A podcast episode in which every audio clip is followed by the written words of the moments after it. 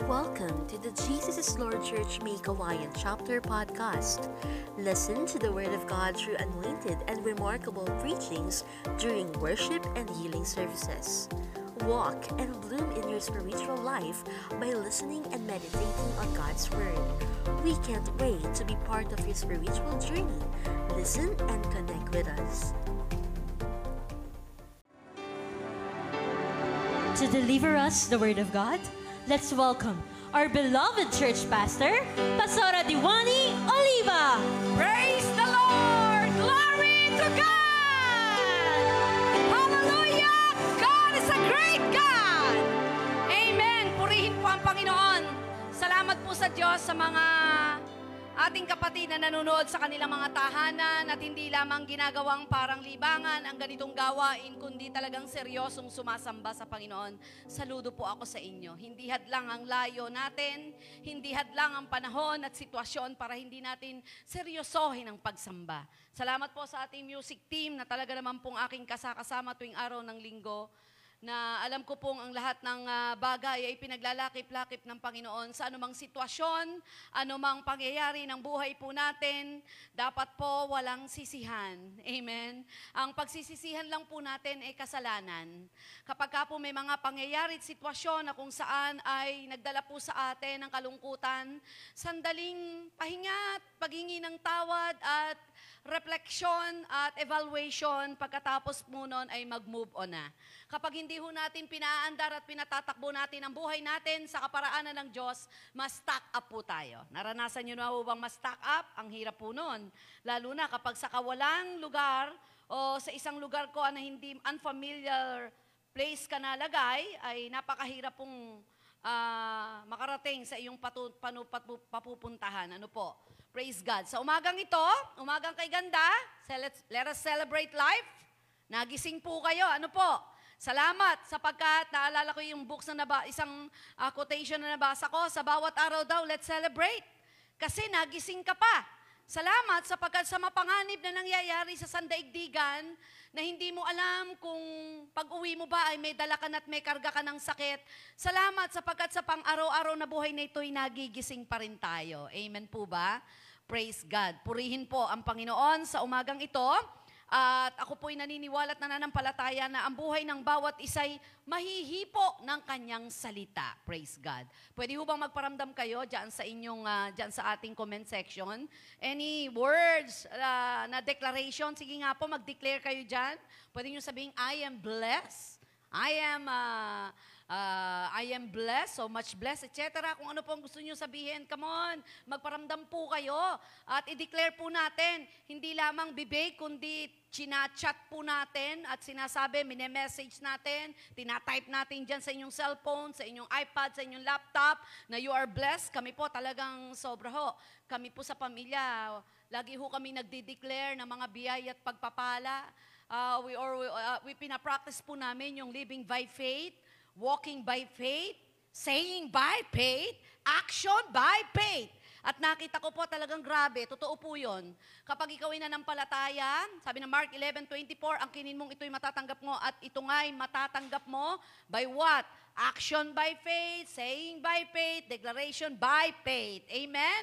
Kaya sa umagang ito, ay makararanas po tayo ng kakaibang galaw ng Diyos. Amen po ba? At iyon ay ating panghawakan sa umagang ito. Ang ating pag-aaralan, it's all about rest for the weary. Rest for the weary. Alam nyo, sa totoo lang, pagbukas mo ng Facebook, pagbukas mo ng Twitter, ng Instagram, ano po, um, para bang nakakalungkot na kapag nabasa mo yung rest in peace. Pero parang ang gandang pakinggan sana, pero sa pagkakataong ito, parang nakalulungkot kapag nakabasa ka na ng rest in peace. Iisa po yung ang ating ah, ibig sabihin doon, ibig sabihin ay sumala langit na, ano, sumakabilang buhay na, no? Pero kung titingnan po natin ang ganda sana, eh, no? Pahingang may kapayapaan, Pwede naman dito sa lupa, nabuhay ka pa, namamahinga ka, pero payapa ka eh. Bakit yung rest in peace talagang nakasanayan na? Pero totoo rin naman na ginagamit po natin kapag ang isang tao'y sumakilang, sumakabilang buhay na. Totoo nga bang rest in peace sila doon? Well, ang rest in peace sa kabilang buhay ay para lamang po sa mga taong sumampalataya sa Panginoon, ibinigay ang buhay, si tinanggap si Kristo bilang Panginoon sariling tagapagligtas na buhay ayon sa kalooban ng Diyos, yun po yung re- rest in peace sa kabilang buhay. Pero sa umagang ito, ang pag-aaralan natin ay rest for the weary. Alam ko, para sa lahat po ito. Tunghayan po natin ang Psalm 62 verse 5 to 11. Sa aklat po ng awit, kabanatang 5 hanggang 11, Psalm 62 verse 5 to 11, NIV version po ito. Ito po nga ang tinuran ni Haring David. Yes, my soul find rest in God. My hope comes from Him. Truly, He is my rock and my salvation. He is my fortress. I will not be shaken. My salvation and my honor depend on God. He is mighty rock, my refuge. Trust in Him at all times, you people. Pour out your hearts to Him, for God is our refuge. Surely the lowborn are, are but a breath, and the highborn are but a lie. If weighed on a balance, they are nothing together, they are only breath. Do not trust in extortation, extortion, or put vain hope in stolen goods. Though your riches increase, do not set your heart on them. One thing God has spoken, two things I have heard. Power belongs to you, God. Ang Lord pong bahalang mag-bless sa napakagandang chapter na ito ng Book of Psalms, chapter 62. Handa na po ba tayong makinig ng kanyang salita? Lakbayin po natin ang pag-aaral ngayon at tayo po ay patuloy na sumakay sa kalooban ng Diyos at magkaroon ito ng manifestasyon sa ating buhay. Isa pong tanong bago po ako magpasimulang muli. Ah, nakaranas po ba kayo na hindi mo aintindihan kung ano yung pagod na nararamdaman mo? Ang tao po ngayon kasi ay ang daming pagod. Pagod na hindi malaman saan nga ba galing. Naranasan po ba natin na pagod ka pero hindi mo alam kung saan ka napagod at hindi mo alam kung paano ka makakaalis sa pagod na yon. Lalo na po sa panahong ito. Ano po? Yung bang tipong iniisip mo palang na mamalengke, pumunta ng mall, magbanding kumain sa labas, pero kapag naisip mo na na napakaraming bawal, napakaraming restriction, napakaraming hindi na pwedeng gawin. Naalala ko po minsan, sabi ko kay Pastor Jan, tara naman, magbanding nga tayo, kumain tayo sa labas. So, pwede na palang kumain. Basta meron kang, meron mga restaurant na may kailangan mong i-present yung vaccine, vaccine, yung ID mo na fully vaccinated ka na. So, natuwa ako kasi lalabas kami, kakain kami. Pero ang nakalulungkot, magkaiba po kami ng table. Paano ba kami magkakabanding yan? Paano ba naman may ibubulong si pastor dyan sa amin, sa akin na pang mang-asawa lang? Eh, ang layo po namin, eh, dalawang dipa. Magkaiba kami ng table. Kaya ang sabi ko, pa-take out na lang natin, at least sa loob ng bahay natin, magka-holding hands, kakain tayo. So naranasan nyo ba na may mga gusto kang gawin, pero kapag naiisip mo na yung pwedeng mangyari at talaga namang na mangyayari, napapagod ka na. Sa totoo lamang po, ano, negative, pero ito ang totoo, ang daming nakapapagod ngayon. Sitwasyon, pangyayari, pati taong nakakaharap mo, minsan nakakapagod. Mga bang pangyayari na hindi mo maiiwasan, nakakapagod. Pwedeng ang pagod na ito ay pwedeng pagod ng isipan, pagod ng damdamin, pagod ng pisikal, higit sa lahat, pagod na espiritual. Dito po natin ma-identify na, teka, hindi ko alam kung saan ako napapagod eh. Okay naman ang buhay ko. Kahit nga pandemya, kumakain kami, sobra pa. At kung kailan nagpandemya, nagkaroon ako ng extra income. Pero parang meron akong pagkabagot. Bakit meron akong pagka, pagkapikon sa nangyayaring buhay na ito? So, posible na ang kapagurang yan ay pagkakapagurang espiritual. Normal ba ito na dalawin tayo ng pagkapagod? Uh, bumabalansi po ang buhay na ito, no? Kadalasan yung realidad ay nagkakaroon ng manifestasyon sa spiritual at ang spiritual ay nagkakaroon ng manifestasyon sa realidad. Kaya kailangan ay alam nating bombahin ito at harapin sa pamamagitan ng dunong na galing sa Diyos. All truth is parallel, mga kapatid. Sapagkat may digmaang nagaganap ngayon sa alapaap na kung paano ang kaaway natin, the devil is like a roaring lion. Naghahanap siya ng masisila. At pinakamadaling silain niya ay yung mga chill Christian. Pag sinabing chill Christian ay magbasa't hindi ng Bible, umaten at hindi ng gawain, lalo na Zoom na, ang dali ng umaten. Yung tipong talagang chillax, chillax. Relax ang buhay. Na hindi nararanasan ng malakas na galaw ng Espiritu ng Diyos, napakadali sa kanyang silain yon. Ayaw ng demonyo na magkaroon ng masyadong effort. Kaya ang binabantayan niya, yung pananampalatayang meron ka kung ito ay merong nakaugpong sa harapan ng Panginoon. Kaya napakadalas po na may mga ginagawa po tayo na alam mo namang maganda, mabuti, pero bakit nababagot ka? Baka lahat ng ginagawa mo ay maganda nga, pero hindi iyon ang gusto ng Diyos. Remember, eh, remember Martha and Mary? Parehong maganda ang ginawa, napagod, hindi pa natatapos ang ilang putahing ulam eh. Nilapitan na ang Panginoon na talaga naman padabog pa ata. Ewan ko, wala ako ron ha, baka dinagdagan ko lang. Kasi yung salita niya, ang sabi niya, pwede bang sabihin niyo man lang dyan, ako'y tulungan? Abay, parang nawala ang respeto at paggalang at good manners and right conduct. Kapag kaho kasi napapagod tayo sa hindi natin alam kung anong kinapapagura natin at may kung anong masamang espiritu na pumapasok sa atin, nawawala po tayo sa wisyo. Nawawala tayo sa tamang katinuan ng buhay, nadadala po tayo ng sitwasyon. Kaya nga napakadalas kong sabihin, mag-ingat po tayo sa ating paglabas, hindi lamang physically, but emotionally, mentally, spiritually. Hindi lamang ang COVID-19 ang madalas makahawa, kapag kayo may kausap lagi na negative, nakakahawa po iyon. Kaya stay positive in mind and in heart, but negative in physical. Amen po ba? Kaya sa oras pong ito, ah, gusto ng Lord, ano man ang kapaguran natin ngayon, ano, ano man ang mga bagay na nakapababagot sa buhay natin, ay lahat yon ay totally ay ma-breakthrough po tayo. Sa Bible, napakarami rin pong napagod na mga lingkod ng Diyos. Do you remember Moses? Saan napagod area si Moses? Sige, sample lang ko na lang. Ang ganda ng sitwasyon, ha? naglalaban ng Medianite and uh, Amalekites, Israelites ba yon? Nandun siya sa bundok, ah, sa taas, sa tuktok ng bundok. Habang nasa burol, habang naglalaban, itinataas niya ang kanyang kamay. Simbolo na sa lahat ng labang ito, Panginoon, ng mga Israelita, laban mo to! Eh napagod, nangawit.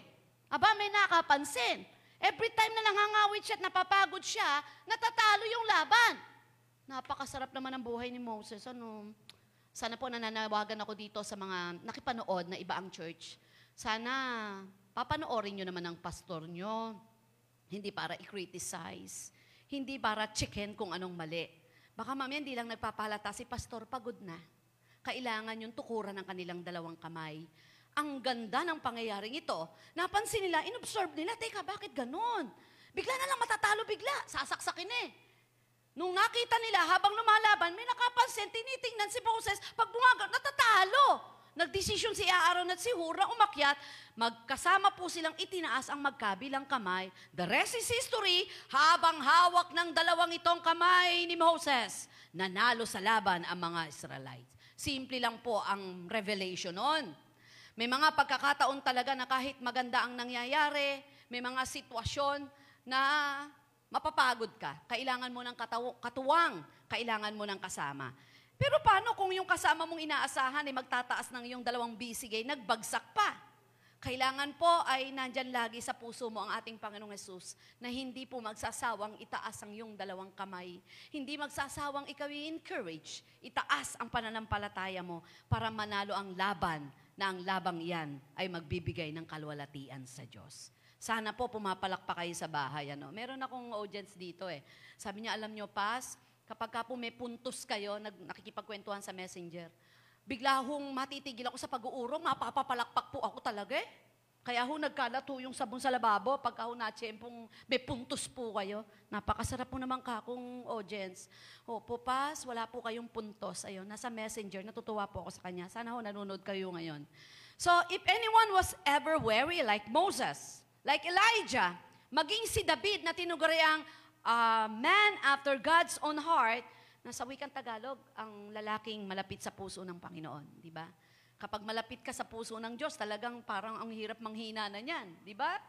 Kapag ikaw ay malapit sa kusina at maraming kinakain diyan, kasalanan mo na kapag nagutom ka, di ba? Kapag ikaw eh, doon ka na lalo sa kusina, nahihiga at napakaraming pagkain doon, kasalanan mo na. Pero bakit si David, a man after God's own heart, ay nanghina pa, napagod pa? Pinahintulot ng Diyos na sa kabila ng ang trademark niya, a man after God's own heart, ay napagod pa rin. Nanghina pa rin. Pinatunayan lang ng Lord na apart from God, we can do nothing. Hindi tayo pwedeng magyabang ang lahat ng bahagi ng ating katawan, isip at puso't kaluluway. Tanging ang Diyos lang ang ka- may kakayanang magpalakas nito. Bakit kaya? Pag binaybay po natin ang Psalm 65, mula sa verse 1, ay inihayag po ni Haring David kung ano po ang kanyang pinagdaanan. How long will you assault a man? Would, uh, would all of you thrown him down? This learning wall, this slaughtering fence. Verse 3, he is so weary that he described himself as a leaning wall or or ah, tinawag po dito na kung saan ay para po siyang isang wall na mababagsak, down and collapse. Pag binasa po niya, para, pero pag landing po ng verse 5, Find rest, O my soul, in God alone. Yet in the midst of the weariness, He is able to find rest. Sa gitna ng kabalisahan, hinana pa rin niya ang kapahingahang magmumula sa Panginoon. The rest that David is speaking of find its ultimate fulfillment in the person of the Lord Jesus Christ. Simulan po muna natin, bago tayo lumanding sa New Testament, kay Jesus Christ, na kung saan ang concern ng Lord, kapag tayo po'y napapagod sa anumang laban ng buhay na ito, makakasumpong po tayo lagi ng kapahingahan sa Panginoon. Di ko malilimutan eh. Naranasan ba ng mga nanay dito, na pag naglalakad kayo nung araw, so, o mga tatay, naglalambitin sa muscle niyo yung anak niyo, Naku po, naranasan ho namin yan. Lalo na kay Kai. Si Kai ho ang kahinaan ay mahabang lakarin. Nung baby po yan, hawak namin magkaisang, magka, magka, eh, magkaisang kamay ni Pastor Jan. Kapag ho yan ay pagod, agod na ako, agod na. Kakaladkad na ho yung paa at ang gagawin po, maglalambitin sa dalawang muscle po namin. Lalakad po kami sa mall, nakalambitin yan. O kaya ho, magpapakarga na. Pagka ho nakakuha na ng lakas, bababa na naman po yan, maglalakad. Ganun ho yung pagpapahingi. Sa panahong hindi mo nakikita mong hindi mo kaya't bibigay ka, punta ka lang sa Lord na nagbibigay ng saya, ligaya at kapahingahan. Jeremiah 6.16, sabi rito, This is what the Lord says, Stand at the crossroad and look, ask for the ancient path, as where the good way is, and walk in it, and you will find rest for your soul. But you said, we will not listen. Sabi rito, we you will find rest for your soul. Ang hirap nito kapag ang pagod yung kaluluwa mo. Madalas kong sabihin to, hindi nakukuha sa pahinga ng katawan to. Hindi nakukuha sa, sabi nila, kapag ka daw stress ka, masarap kumain ng masarap na pagkain, lalo na yung gusto mong pagkain. Nakaka-relieve daw ng stress yun eh. Pagod na pagod ka. Isipin mo yung pinakamasarap mong gustong kainin.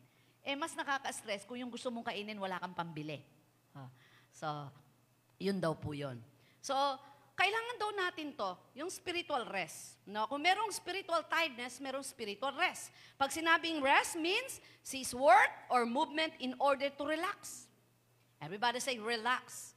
Pero yung relax na sinasabi rito, spiritual relaxing. Yung alam mo na kahit may mga nangyayari sa daigdig na ito, may pananampalataya ka at nakakapahinga ka sa presensya ng Diyos na ang pinangahawakan mo eh hindi yung mga bagay na panandalian lamang, kundi yung kanyang pangako at kanyang salita. Relax, refresh oneself, or recover strength.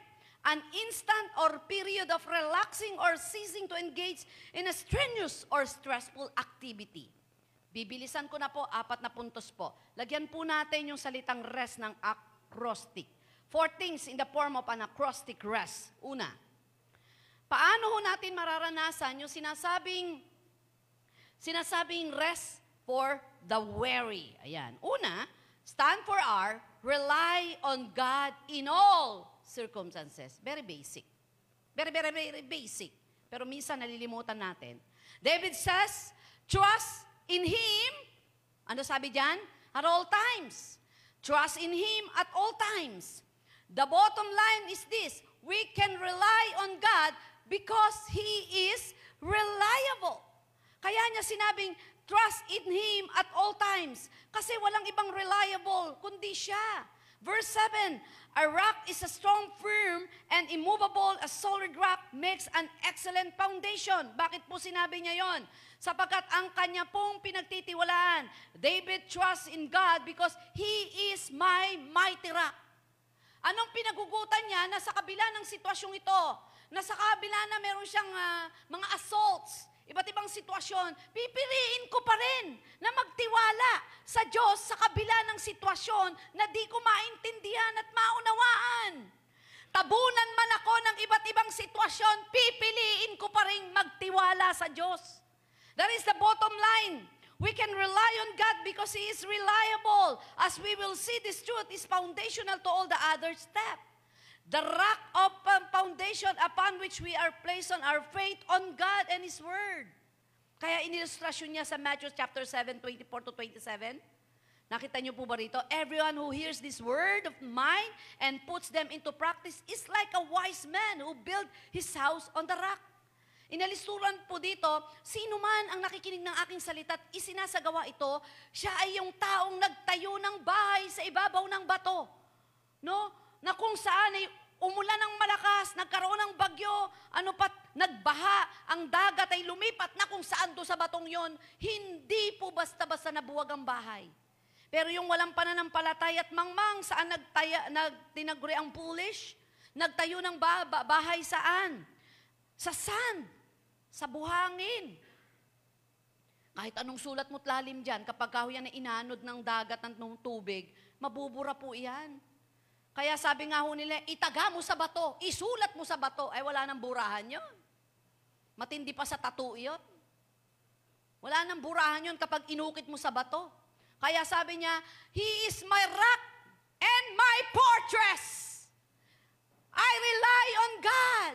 Ano man tong sitwasyon na to, broken family man ako, yung mismong anak ko, binabastos ako, walang respeto.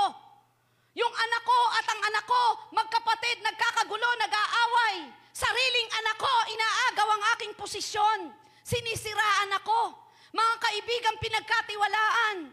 Pero nanakit sa akin. Kabi-kabila ang mga assassination. Nanganganib ang buhay ko. Sitwasyong hindi mo alam kung kailan babagsak ang kamatayan. Pero sabi ni, ni King David, I rely on God in every circu- circumstances, in every situation.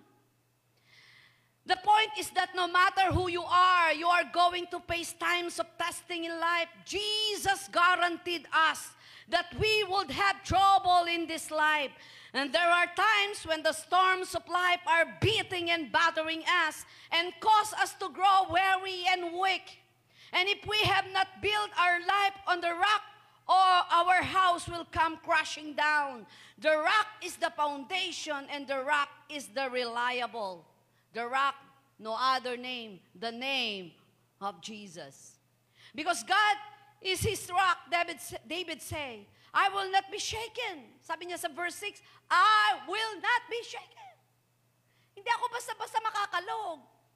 Nakatayo ang pundasyon ng pananampalataya ko sa, bas- sa batong hindi makakalog. Sabi ng American Standard Version, I will not be greatly moved. There is significant truth that in that. Sabi naman ng ASB version, seems to teach that we can be moved but not greatly moved.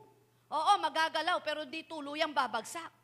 The troubles and tests of life do affect us and cause us problems, but they cannot destroy us if God is our rock. And if God is with us, who can be against us? Alam mo, dapat tayo recipient ng miracle at recipient ng encouragement. Ang dami na pong nagkakaroon kaya ng mental health. Hindi mo inaano, inaano ka. Di ba? Napansin nyo? Konting bagay lang, talagang kung mahina-hina ka, bibigay ka din.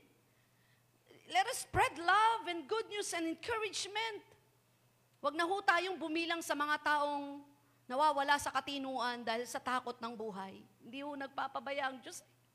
Ako, lagi kong faith, sa gitna ng kawalan, sa gitna ng nagdudusang sitwasyon at pigati ng karamihan, iibahin niya mga tunay na nananampalataya sa Kanya.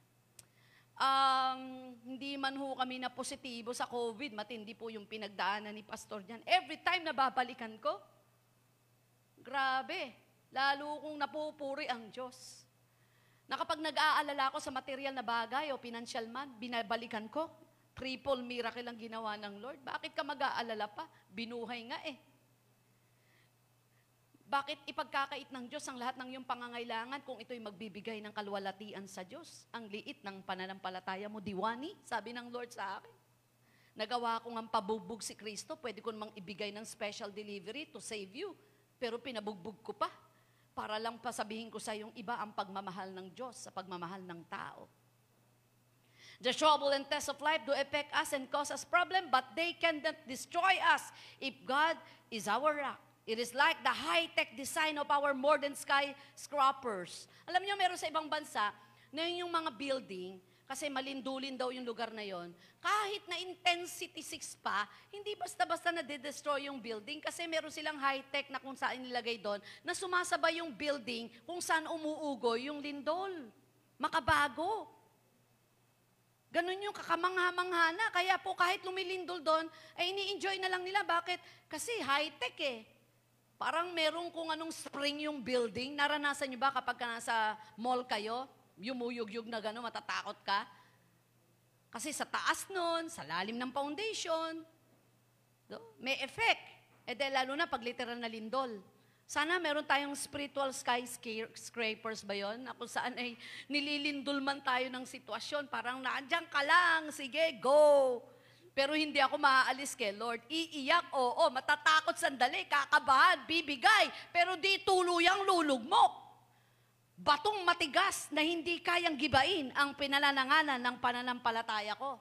So when you are feeling weak and weary, rely on God because He is reliable.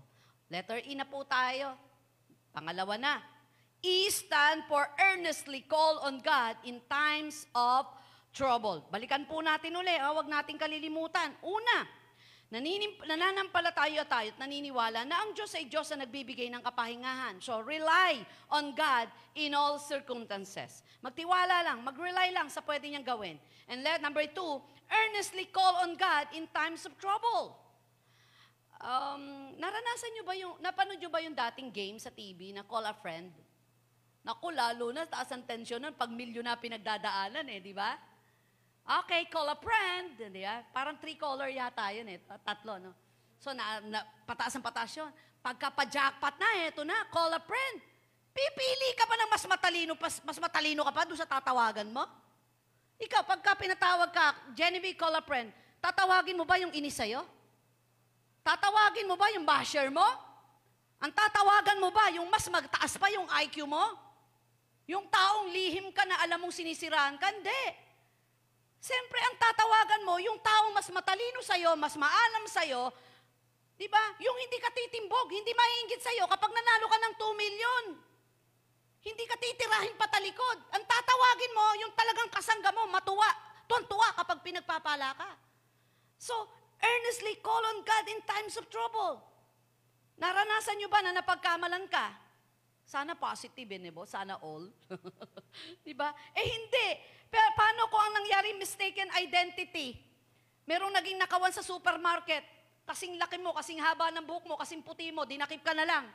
Ang problema, hinahanapan ka ng proven na hindi ikaw yon, wala kang dalang ID. Sino tatawagin mo? Hindi ba ang tatawagin mo, yung talagang naniniwala sa'yo at pinagtitiwalaan ka? Sa sitwasyong ito ng buhay natin, wala man sa mga hinalimbawang sinabi ko, sa sitwasyon mo ngayon, sino ang una mong tatawagin? Doon nakadepende ang pananampalataya mo. Amen mo ba? Ikaw ba yung kristyanong kada konting pagsubok lang in Jesus' name? Lord, please. Hindi lang, di lang umaandar yung sasakyan. Jesus' name. Minsan pinagtatawanan tayo, di ba? Ako nga pag nagpipirito, in Jesus' name, hallelujah. Tulad kanina, eh ako'y nagpipirito, eh, kung bakit galit na galit itong pinipirito ko sa akin, eh, kung saan ako gumanon eh, sinusundan ako ng talsik. Sabi ng asawa ko, bakit? Ano nangyayari? Wala. Ako sinusundan ako ng mantika. In Jesus' name, in Jesus' name. Ah, minsan, kala nila OA na tayo, pero di baling bukang bibig mo si Jesus, kesa naman kung ano, di ba? Nung araw nga eh, matuwa at magalit ka, bukang bibig mo, mure. E ngayon, in Jesus' name, hallelujah. O, di ba? Pagtawanan na nila. Ang mahalaga, pinapractice mo na sa lahat ng sandali ng buhay mo, ang matatawag mo lagi si Jesus. David continues in verse 3, verse 8 by saying, Pour out your hearts to Him, for God is our refuge. Sabi ng TEV version, tell Him all your troubles. Sabi naman ng CEB, say this way, always tell Him each one of your concern. Ganda nitong verse na to talaga, di ba? Sabi niya, pour out your hearts to Him, for God is our refuge. Sa panahong puno ka. Sa panahong hindi mo kaya ang kapunuan mo na negatibong pumupuno sa'yo. In times of trouble, we call, we, we call on those upon whom we can rely and there is no one more reliable than our God. Ah, pagsalitang pour out your heart, I remember Hannah sa Bible. Sobra yung lungkot niya, eh, no? Sobrang lalim na ng insecurity niya, eh. sobra siyang rejected na eh. Kasi dalawa asawa nung asawa niya, nung pagkakataon eh, medyo legal pa, nauungusan siya, bagamat siya ang pinakamahal, ang problema, wala siyang, silang anak. Kahit medyo mas mahal siya, eh wala naman silang anak, kaya mas on pabor at oras at panahon at dami ng biyaya doon sa may anak. So yun na nakakapag-degrade sa kanya. So hindi na alam ni Hannah kung anong gagawin niya, kaya ang ginawa ni Hannah, yan o, He, she pour out his heart, he- her heart to God. Nanalangin. Kakaiba tong prayer na to ha. Kasi mismong yung reliyosong tao, nung nandun siya sa templo, napagkamalang lasing eh. Siguro talagang wala na sa sarili. If you pour out your heart, persistent prayer, malalim yung talagang pinaguhugutan, wala ka na sa sarili, di ba? Yung talagang pati pagtaas mo ng kamay, pati paghawak mo sa puso, pati pag-awit mo, Pati yung pagluhod mo. Nangis ng iyong pananalita ay naiiba. Pour out. Kasi sinasaid mo yung sayo. Kaya ako nakakuha ng atensyon eh. Hindi spiritual tong taong to. Pagka malang nalasing, nasa templo. Kaya sabi niya, Hoy, aga mong naglasing ha. Ano ang tinira mo? Eh, hindi niya na pinansin. Kung tutuusin, nakakapanghinap eh. Nagpe-pray ako, sana sinamahan mo na lang ako. Hindi mo ba nabasa sa Instagram, nag-post yung aking karibal? Iniinggit ako? Diba? Hindi eh. Open times yung mga taong inaasahan mo magpapalakas sa'yo, magbibigay sa'yo ng matinding ayuda ng lakas. Ayuda ng pagpapahina pa, inaabot sa'yo. Kaya nga madalas ko sabihin, not intentionally or intentionally, kapag masyado tayong attached sa tao, sasaktan ka pa rin yan, ang di niya alam. Don't too much attach sa tao, mas more on to God. Dahil ang Diyos, so kahit sobrang attachment mo, sobrang sensitive ng Lord sa nararamdaman mo. Si Hannah, oh, biro mo. And then nanalangin siya, wala siyang pakalam. Basta ito na yung pagkakataon eh. Lumi, gumiginawa ako eh. Napapahinga ako. Naranasan niyo ba yung iyak lang pala ang kailangan mo kay Lord, tapos tumayo ka na, ah, strong ka na. Preach ka uli. Follow up ko uli. Tawa ka uli, nagpatawa ka uli. Umiyak ka lang sandali kay Lord. Yung pala hindi lahat ng pag-iyak, pigati. Kailangan mo lang mag-unload. Lumuhod ka lang. Tapos wala ka nang sinabi kay Lord, kundi umiyak ka lang ng umiyak. Kasi Lord, paulit-ulit lang naman itong bigat ko, kaya iyak na lang ako. And then suddenly, biglang lumuwag yung pakiramdam mo. Ready to fight. Ready to move on. Mas malakas ka kaysa dati. Alam niyo po ba na kapag kahit anong uri ng pagod ka, pag nakatulog ka at gumising ka, mas malakas ka kaysa kahapon. That is the power of sleep and rest. Ganon din sa spiritual. When you come to Jesus, sabi ng Bible, come and, sabi niya, lumapit kayong nabibigati, nabibigatan at napapagalan luba, kayo'y aking pagpapahingahin. And then the rest is, is history. Ano nangyari kay Hannah? When she poured out her heart to God, the rest is history. Sinagot ng Lord ang kanyang prayer. For Samuel chapter 1 verse 15, the Lord answered her prayer and she had a little boy who grew up to be none other than Samuel the prophet. Grabe, no? Pinanganak sa gitna ng pigati. Minsan yung mga pinaglihi natin, pinanganak natin minsan sa napakaraming pagsubok. I remember uli, nandito kasi si Pascay eh. Um, mga anak na lang po ako, nagtuturo ako, I remember sa MC. Pagka, pagbaba ko po noon, wala na, parang, uy, lalabas na siya. Kumadro na ako, alam ko yun eh. Kinabukasan po, 30 minutes, nandun na ako sa operating room, hawak ko pa yung cellphone ko, inagaw na ni Dr. Kalalang. Sabi niya, Pastora, please, ilabas mo muna yung anak mo. Then, tumawag kasi si Pastor Domeng, may meeting daw po kami sa Body of Christ. Sabi ko, ah, Kuya Domeng, sige po, si Pastor Domeng po yung aking unang pastor. Sabi, nasan ka ba, Pastora Diwani? Nanganganak po. Naku po, nanganganak ka pala. Ilabas mo muna yan. Tsaka na tayo mag-usap. After two to three days ng panganganak ko, tinawag ho ng pagkakataon, emotional po ako, nasa meeting agad po ako. Meeting ho kami, nag-aalala po yung mga kasama ko kung natatandaan nila. partida, pinaglihi ko po si Kai sa dami ng mga problema at pagsubok sa loob ng iglesia. But praise God, di ko akalain, ang pinaglihi ko sa lungkot, pigatit, sama ng loob, ay nagpapastor ngayon. At pag tumayo sa pulpito, hindi ko alam saan hinugot ang mensahe. Pero alam ko sa puso ng Diyos. Ah, tandaan po natin, anumang sitwasyon na pinagdaanan natin ay gagawing korona ng Diyos sa kasalukuyan upang magbigay siya, mabigyan natin siya ng kalwalatian. Number three, S na po tayo, matatapos na. Baka kumukulo na po yung sinaing nyo, medyo buksan nyo po. Ano ho? Set your heart on God. Una, ulitin po natin, uh, rest for, for the weary, para sa iyo to kapatid. Pwede mong sabihin dyan, praise God, hallelujah, mag-emoji po tayo. Rely on God in all circumstances. Magtiwala po and just relax sa presence ng Lord. Gawin ang dapat gawin. Earnestly call on God in times of trouble. Pag sinabing earnestly, talagang marudob, seryoso, malalim. Pour out your heart unto God. Number three, set your heart on God. Matapos mong i-pour out sa Lord, set your heart on God. We know that we are to set our hearts on God because there is nothing else what we can reliably set our hearts on. on. But David basically tells us that we cannot set our hearts on people or possession. Sinabi sa verse 9, lowborn, men are but, but a breath. The highborn are but a light. If weighed on a balance, they are nothing together, they are only breath. In this, we learn we cannot afford to set our hearts on other people. Why? The truth is, other people will sooner or later always let you down. Ano? I, si Lord lang ang hindi ka ile-let down. Lowborn means refers to those who are born into the lower class. These are the poor people who don't amount too much in the world's eyes. The highborn then refers to those who are born into wealthy families with power and prestige.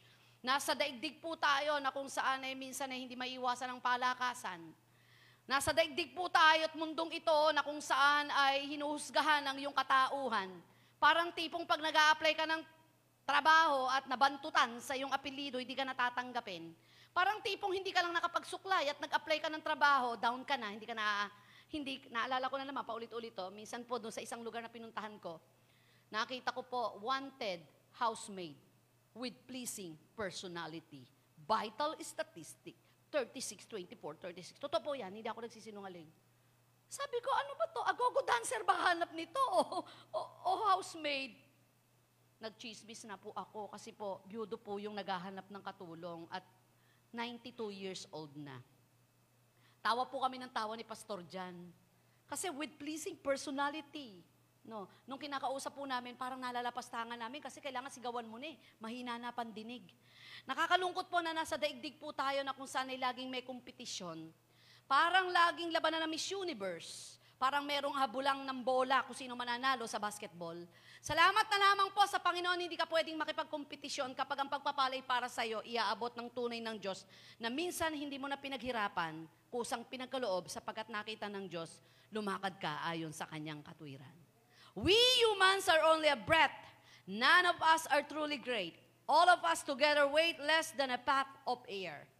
Pinrapak, pinapractice ko ngayon talaga yung walking by faith. Eh. May bago akong testimony talaga. Eh. Grabe.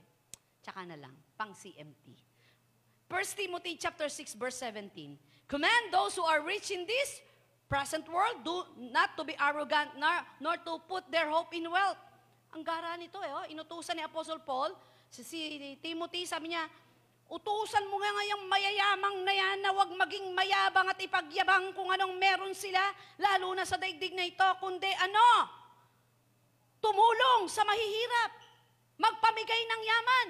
Version ko po yun, pero yung sinabi nito, but to put their hope in God who richly provide us with everything for our enjoyment. Kasi po akala po ng tao, yung mga sandaling bagay na napapanood po natin, kala natin yun ang satisfaction. Naalala ko nung pumunta kami sa Singapore nila, nila Hazel eh. So, punta kami sa Universal Studio ba yon? Ang daming rides. Parang walang pwede sa akin. Nakita ko, may duyan sa taas. Yung dumuduyan siya habang umiikot siyang gano'n, natatandaan ni Paul. Sabi ko, kaya ko yan. Sa, eh, malululain ako eh, mati- matindi ang ano ko na ngayon sa heights eh. Okay. Pero nung una, hindi. Nung napunta kami ng Hong Kong, wala eh. Pag tumatanda ka pala, nalulula ka na sa heights. Sakay kami. Sabi ko, parang hiyawan pa sila, oh. Di ba napapanood yung mga rides? Woo! Woo! Gaano na sila. Yung pala, mamamatay na. So, sakay kami sa duyan. Umiikot. Diyos ko, sabi ko, stop please, stop please, hinto nyo na. Eh wala, hindi na madidinig. Binaba ako, maputla ako. Ganyan ang tao minsan eh. Yung mga tinatanaw-tanaw natin, akala natin, okay, masaya tayo, di tayo mawawala kay Lord. Pero minsan kapag nalula ka na sa mga pagpapala, yung pa ang maglalayo sa'yo. Sana wag tayong nalulula. Sana dumating sa point na kahit nakabi-kabi lang mga biyaya at pagpapala, nakatingin pa rin tayo sa Diyos. Matay sa taas, paay sa baba. Number four, huli na po, trust in God's reward. Sa mga tiisin pala, no, sa mga pagod na daming nararanasan natin, at tapos ay magpapahinga tayo sa Lord at magtutuloy-tuloy na naman, magtutuloy-tuloy uli, may reward pala yon. Kalain mo. Ako, lagi ho ako naiiyak sa Panginoon kasi ang gusto ko lang ho naman talaga sa JIL ay maglingkod ang paglingkuran ng Diyos sa iglesyang ito. Nagsimula po akong maborn again at the age of 13, naging seryoso at the age of 16, nag-commit sa church at the age of 17. Kasama ko sila Pastor Michael. At the age of 18, I think assistant pastor ako. At the 18, before 19 years old, naging pastor na po ako. Ngayon po, 51 years old na po ako. Parang, for the glory of God, ha? parang kahapon lang yun eh. Sa kasabikan kong paglingkuran ng Diyos sa ngayon na hindi ko akalain, may reward pala yun dito sa lupa.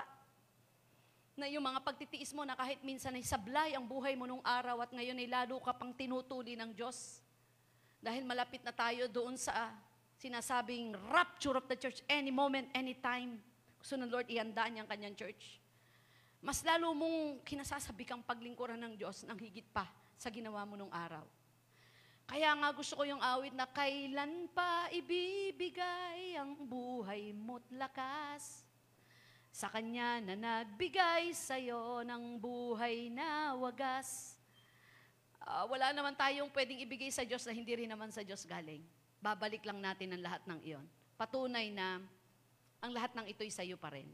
Magtiwala po tayo na yung pagtitiis natin, yung pagod na minsan ay hindi nakikita ng iba, pero nagpapatuloy pa rin po tayo para sa Diyos. May reward. May reward. If we are going to find rest for our soul, we must stop worrying about the future. Stop worrying about the things are going to end up and start trusting in God's word, in God's reward. Verse 11, 12, matatapos na po ako. David writes, One thing God has spoken, two things I have heard, that you, O God, are strong, and that, and that you, O Lord, are loving. Surely you will reward each person according to what he has done. Why should we trust in God's ability to, reward us? David give us two reasons. God is strong and God is loving. Because God is strong, we can be sure that He has the power to protect the righteous, as we all has the power to punish the wicked. And because God is loving, we have the assurance that God will use His power for what is right. God's reward has its ultimate fulfillment of the return of Jesus Christ. For the Son of God is going to come in His Father glory with His angel, and then He will reward each person according to what he has done. Matthew 16, 27. Papagod ka ba kapatid? Tayo lang. Hindi kasiguro, hindi ho kasagutan na kapag napagod ka, hihinto ka't aayaw. Magpapahinga ka sa presensya ng Diyos at magtuloy-tuloy ka lang. In conclusion, choose wisely. Choose to rely on God in all circumstances.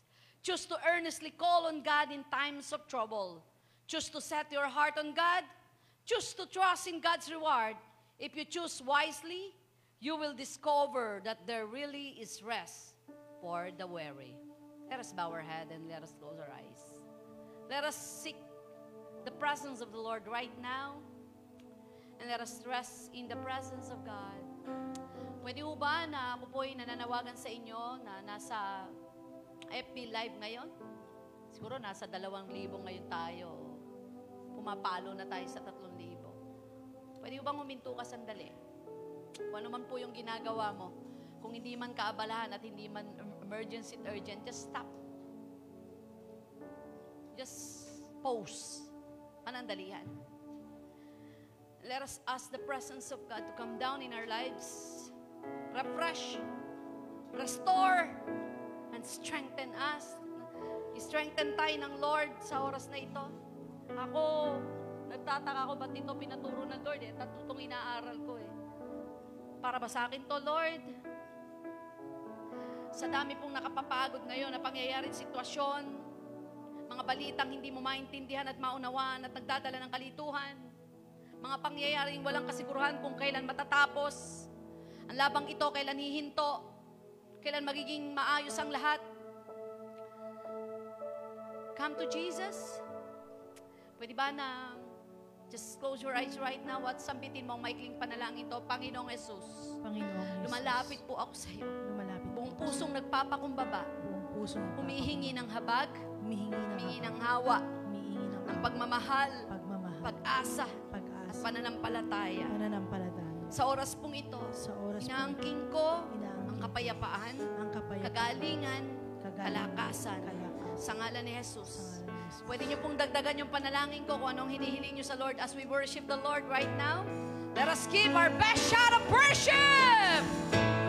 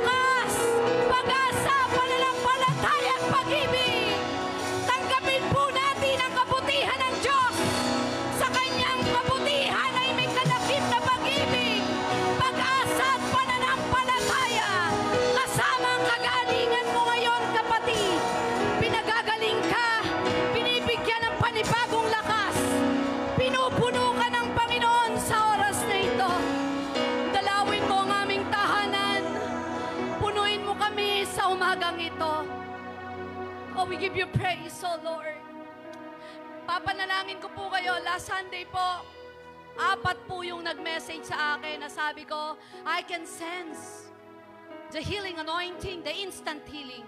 Meron po tayong nanonood po sa akin, sa atin po ng pagkakataong yun. Inuulit-ulit niya kasi dahil po wala siyang panlasa, positive siya sa COVID, masakit ang buong katawan. Ang ginawa niya, on live, nanood siya. Pinanood niya uli. Nung gabi, pinanood niya po uli. Wala po siyang panlasa. Sabi niya, kiniklaim ko yung sinabi ni Pastor ang instant healing. Pagkatapos ng panoorin ng tatlong beses, kumain po siya, bumalik ang panlasa. The rest is history, magaling na po siya, umate na siya ng life group natin. Palakpakan po natin ang Lord. Hallelujah!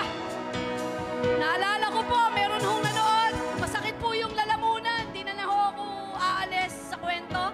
Sa po sa CMT ko, nalimutan ko lang yung sakit niya, no? Hindi siya makakain. Sakit yung lalamunan niya. At hindi ho po kasi lahat napapa-attend dito. Bilang lang po tayo. Nadinig niya yung instant healing. Kinlame niya yung instant healing. That moment, that time, nung kinlame niya po, biglang nawala yung sakit. Hinamon pa niya yung faith niya. eh. Bawal yung chocolates. Kumain ng chocolates. Dinamnam niya. Nawala yung pain. Sinong nag-activate ng faith? Ako ba? Alulod lang ho ako ha. Hindi ko mo si Pastora Diwan yung nag-preach. Right now, susubukan po natin muli ang miracle ng Lord. Kayo po na nakatutok ngayon, na nasa gitna ng balik-sakit karamdaman,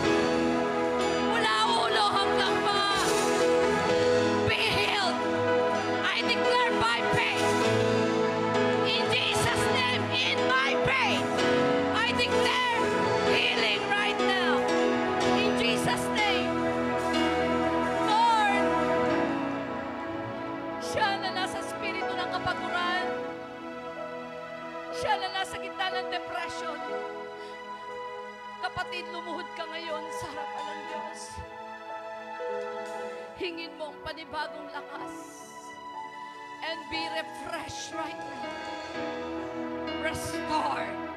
Inuutusan ko ang kapangyarihan ng Diyos ay puntahan ka at palakasin. Punuin ang pag-asa sa pangalan ni Jesus. At lahat ng ninakawan ng kaaway ng pagpapala sa oras na ito, inuutusan ko si Satanas at lahat ng demonyong kinasangkapan niya para nakawan ka. Inuutusan ko sa kapangyarihan ng banal na dugo ni Jesus na ibalik, ibalik ang lahat ng kanyang ninakaw sa iyo sa pangalan ni Jesus. I declare it by faith in Mark 11:24. In Jesus' name, God is a God of restoration.